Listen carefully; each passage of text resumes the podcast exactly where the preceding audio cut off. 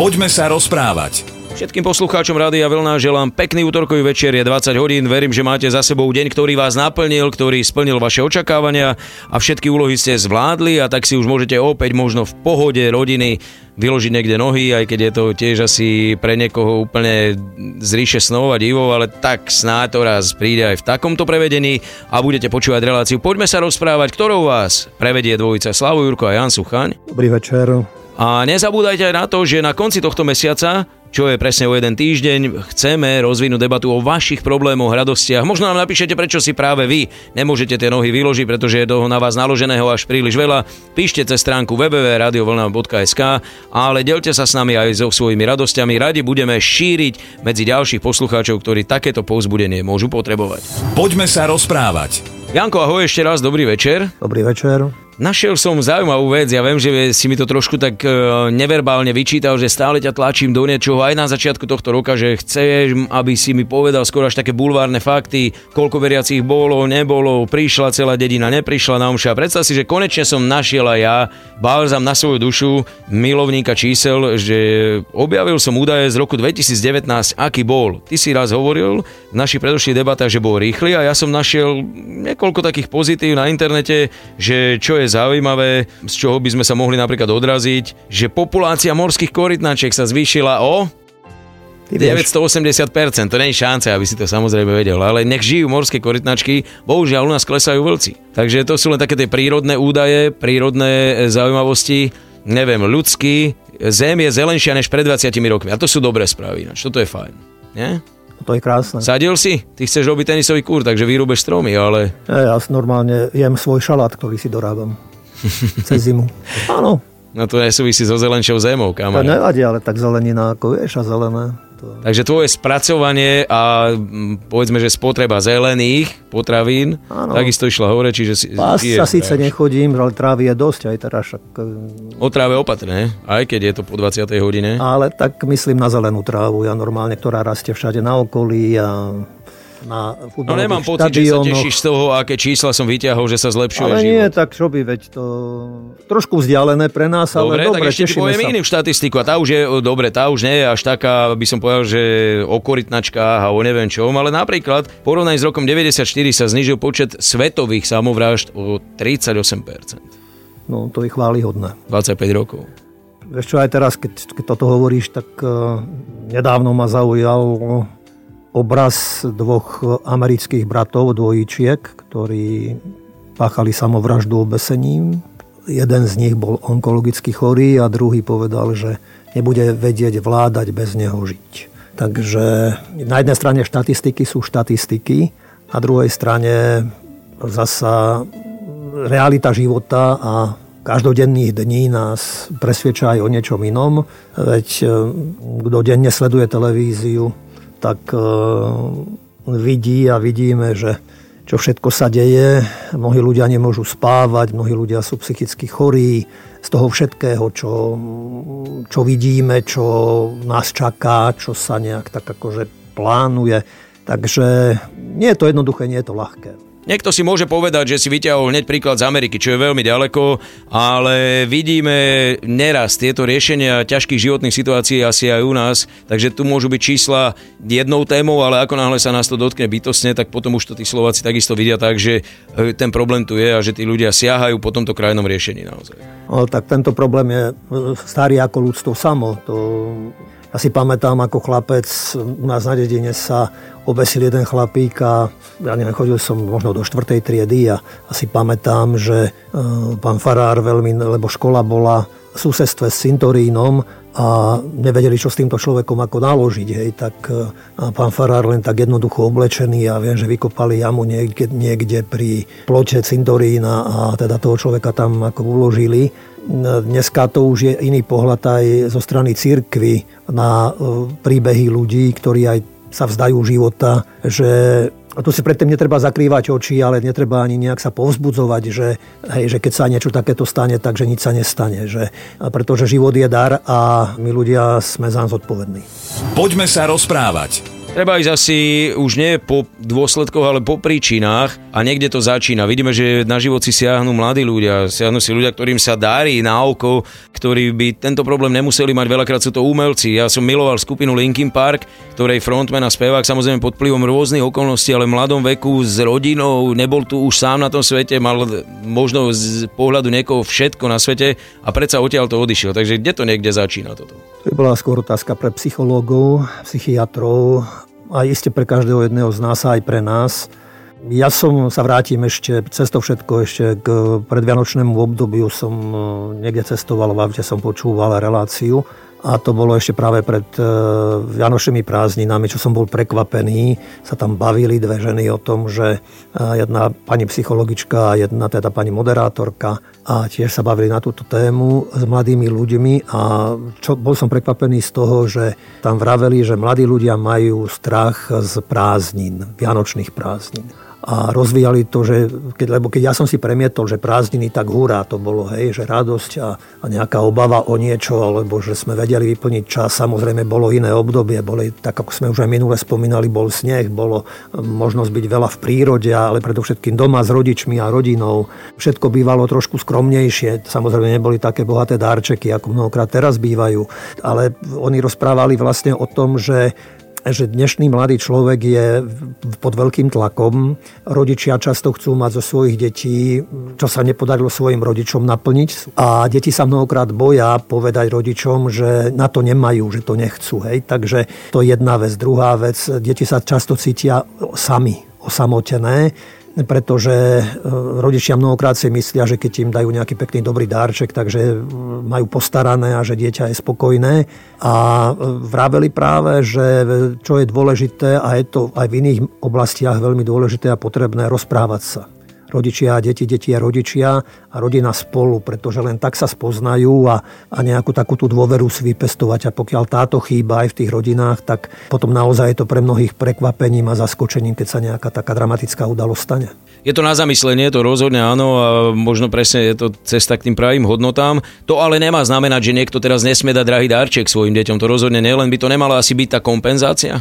To ja vôbec nehovorím, to si nemyslím. Aj ten darček je darčekom, keď je nesený slovom. Keď to nie je len to, že Ježiško ti to doniesol, alebo čo ja viem, ale že, alebo máš narodeniny, alebo čo, tak tu máš takýto darček, ale že mal by byť prejavom, aby ten obdarovaný pocítil, že nie som sám, že som e, vítaný a že majú ľudia radi a že nie som v, tom, v tomto živote sám jednoducho, že e, keď by sa čokoľvek dialo, mám možnosť ku komukoľvek prísť, taký, aký som, nič nemusím predstierať, byť pravdivý a, a verím, že budem aj prijatý taký, aký som. My to môžeme ozaj vidieť len optikou lajka, ale mne sa možno zdá, že už takéto posledné štádium je, keď už e, ten človek nemá, keď hovoríme o deťoch, už záujem rozprávať sa s rodičmi, to už je zle.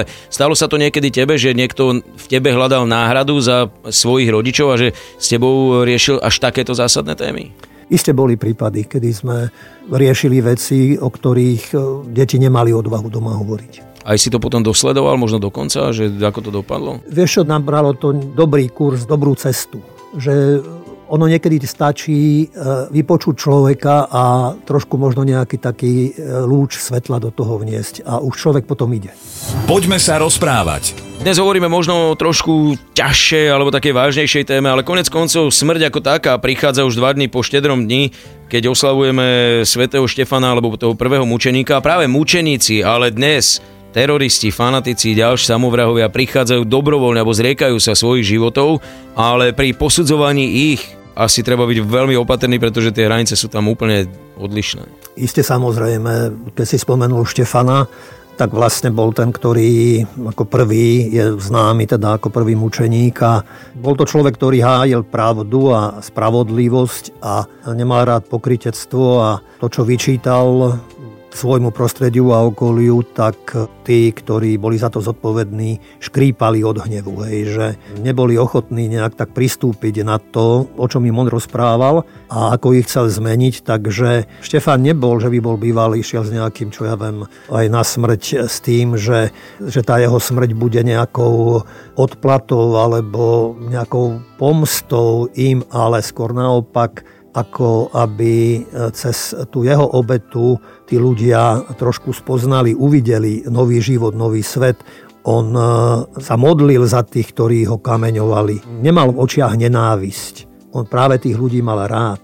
A, a prvom rade to isté vidieť u Krista túto obetu, že aj Kristus, aj Štefán a všetci múčeníci boli dotlačení k tomu, že aby obetovali svoj život. Hej? Že keď už nebolo kam uhnúť, uniknúť, ale nemohli sa vzdať niečoho, čo bolo pre nich posvetné, a hovorím a znovu poviem, že oni v láske darovali svoj život. Nie ako keď si spomenul teroristov, že ja sú ovešaní mnohými inými výbušninami a idú v mene niečoho a niekoho hej, obetovať svoj život, ale popri tom idú zabíjať ešte ďalších.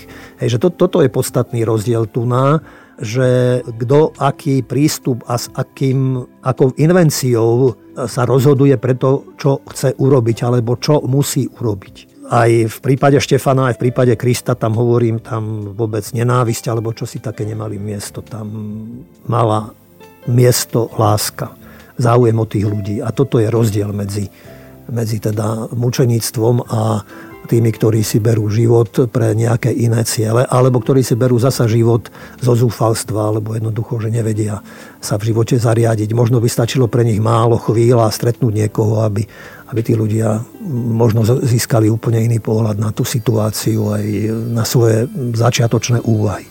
Poďme sa rozprávať. Začalo to tak optimisticky dnes, keď som povedal, že o 38% klesli svetovo samovraždy za posledných 25 rokov, ale nakoniec poodhalujeme vlastne to, že skutočne tento čín alebo tento skutok beznádeje v mnohých prípadoch tu ostáva a pretrváva strašne dlhé obdobie a každý to vidí len podľa seba na tom svojom okolí. Asi treba mať otvorené oči a nevenovať sa tomu, však tebe sa určite nič nestane, lebo svetovo klesli samovraždy, to vôbec nie. Hej. Musíme to vidieť presne individuálne a ozaj niekedy to je práve na nás nás, konkrétne tak ako ty si Janko povedal, že si pomohol e, otvoriť alebo nájsť cestu pre niekoho, kto potom už takéto myšlienky nemal, takže zrejme jedine tá prevencia proste. Keď si spomínal tie štatistiky na začiatku, napadla mi, ale v súvislosti potom s tým, že sme pokračovali ešte jedna štatistika, ktorú som ja si čítal, z 1600 e, mladých ľudí, ktorí sa nevedeli nejak tak zariadiť v živote a rozmýšľali o aj možnom ukončení života 600 600 mladých ľudí bolo už na to, že boli rozhodnutí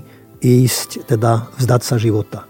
Zavolali na linku dôvery alebo nejakej takejto organizácie a bolo týmto ľuďom sa pomohlo. Takže je dneska veľa ľudí, ktorí z rozličných dôvodov majú príčinu dokonca posúvať sa, posúvať sa nejak e, týmto spôsobom.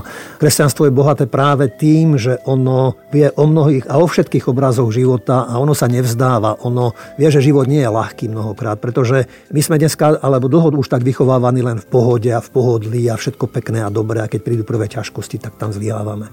Ja som čítal taký príbeh, alebo respektíve ten príbeh rozprával jeden muž, ktorý, e, keď si spomenul na svoje detstvo, alebo e, žiacké roky a študentské roky, ako raz sa vracal zo školy a pred ním išiel spolužiak, nie spolužiak, ale teda tiež žiak, ktorého nepoznal. Chodil do inej triedy, do iného ročníka a videl, že ten chalan má plnú tašku kníh a tak si myslí, že na víkend si všetky tie knihy čo, mladý človek berie domov, na čo, to, čo, čo, čo chce byť kulturistom alebo nejak tak.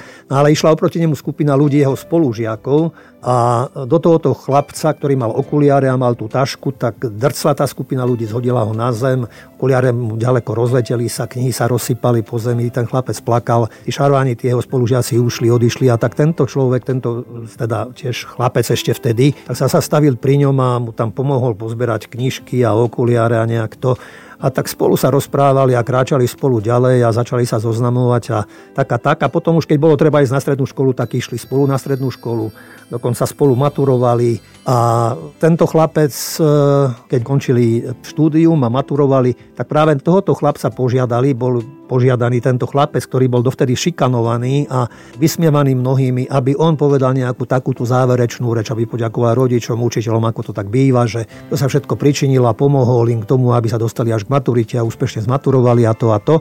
A tento muž, ktorý tento príbeh rozprával, bol prekvapený a dojatý, keď tento jeho spolužiak spomenul práve v tej ďakovnej reči práve tohoto muža, ktorý mu vtedy zachránil určitým spôsobom život, že on bol rozhodnutý, tento mladý chlapec, keď sa vracal aj s tou taškou plnou kníh domov, že on skončí svoj život, pretože spolužiaci ho šikanovali a nenašiel nikde oporu. A tú tašku plnú kníh preto niesol domov, že aby keď už nebude, aby mama nemusela chodiť do školy tie knižky zobrať, vyzdvihnúť ich, aby nemala ešte takúto ťažkosť. No ale poďakoval práve tomuto e, rozprávajúcemu mužovi, že bol to on, ktorý mu práve zachránil život že v tej situácii, kedy sa ocitol, keď ho tí spolužiaci zhodili na zem, prišiel tento človek, ktorý ho postavil na nohy a naštartovalo ďalej do života. Bodaj by vždy a všetky takéto kritické situácie dopadli tak, ako si to teraz ty opísal a samozrejme želám vám, aby vás nikdy podobné problémy aj e, vo vzťahu k vašim deťom nestretli a keď už áno, tak to správne rozhodnutie a správnu voľbu, aby ste predišli aj tým veciam, o, ktorým sme,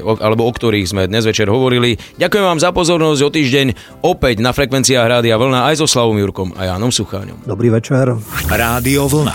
Hity overené časom.